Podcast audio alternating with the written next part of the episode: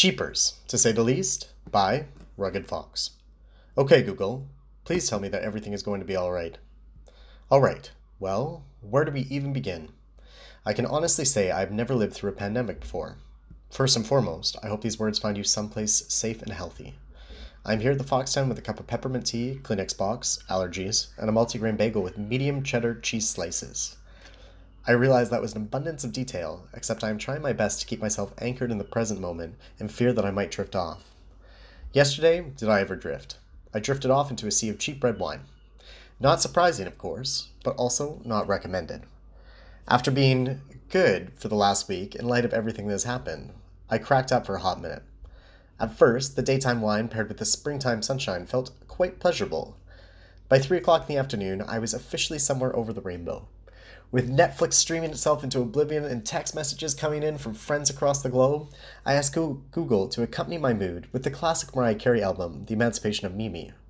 By track three, Shake It Off, I'd officially become that panic drunk who knocks over their glass before slurring, It's gonna be fine. Shake, shake, shake, shake, shake, shake it off. and then I got a text message from my friend Maggie. Rugged, how are you? Where are you? I love you, she wrote. Mags, I replied.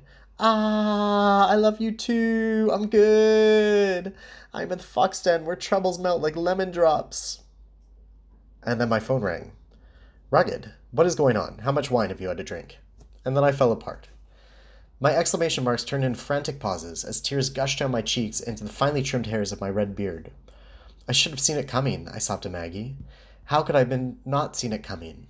All this time, how could I have been so naive? It all just happened so fast. On the other end of the line, Maggie remained as cool as a cucumber, calm as a pond. It's going to be all right, she consoled. This is a very stressful time. As human nature would have it, when change arrives in the form of a virus, its damaging effects are swift and crippling. When I look back at last week, it all feels like a blur. One minute, I was on Vancouver Island buying up the sale of a lifetime at the Bay. Then I was at Claire's house, drinking rose with Clark, reading to toddler Jack, and wondering why Claire's husband was so upset. On Thursday, the country shut down, and for the first time I thought, maybe I should pick up some toilet paper. On Friday night, at the restaurant, I cut off a guest for more white wine after she started screaming out, The world is ending.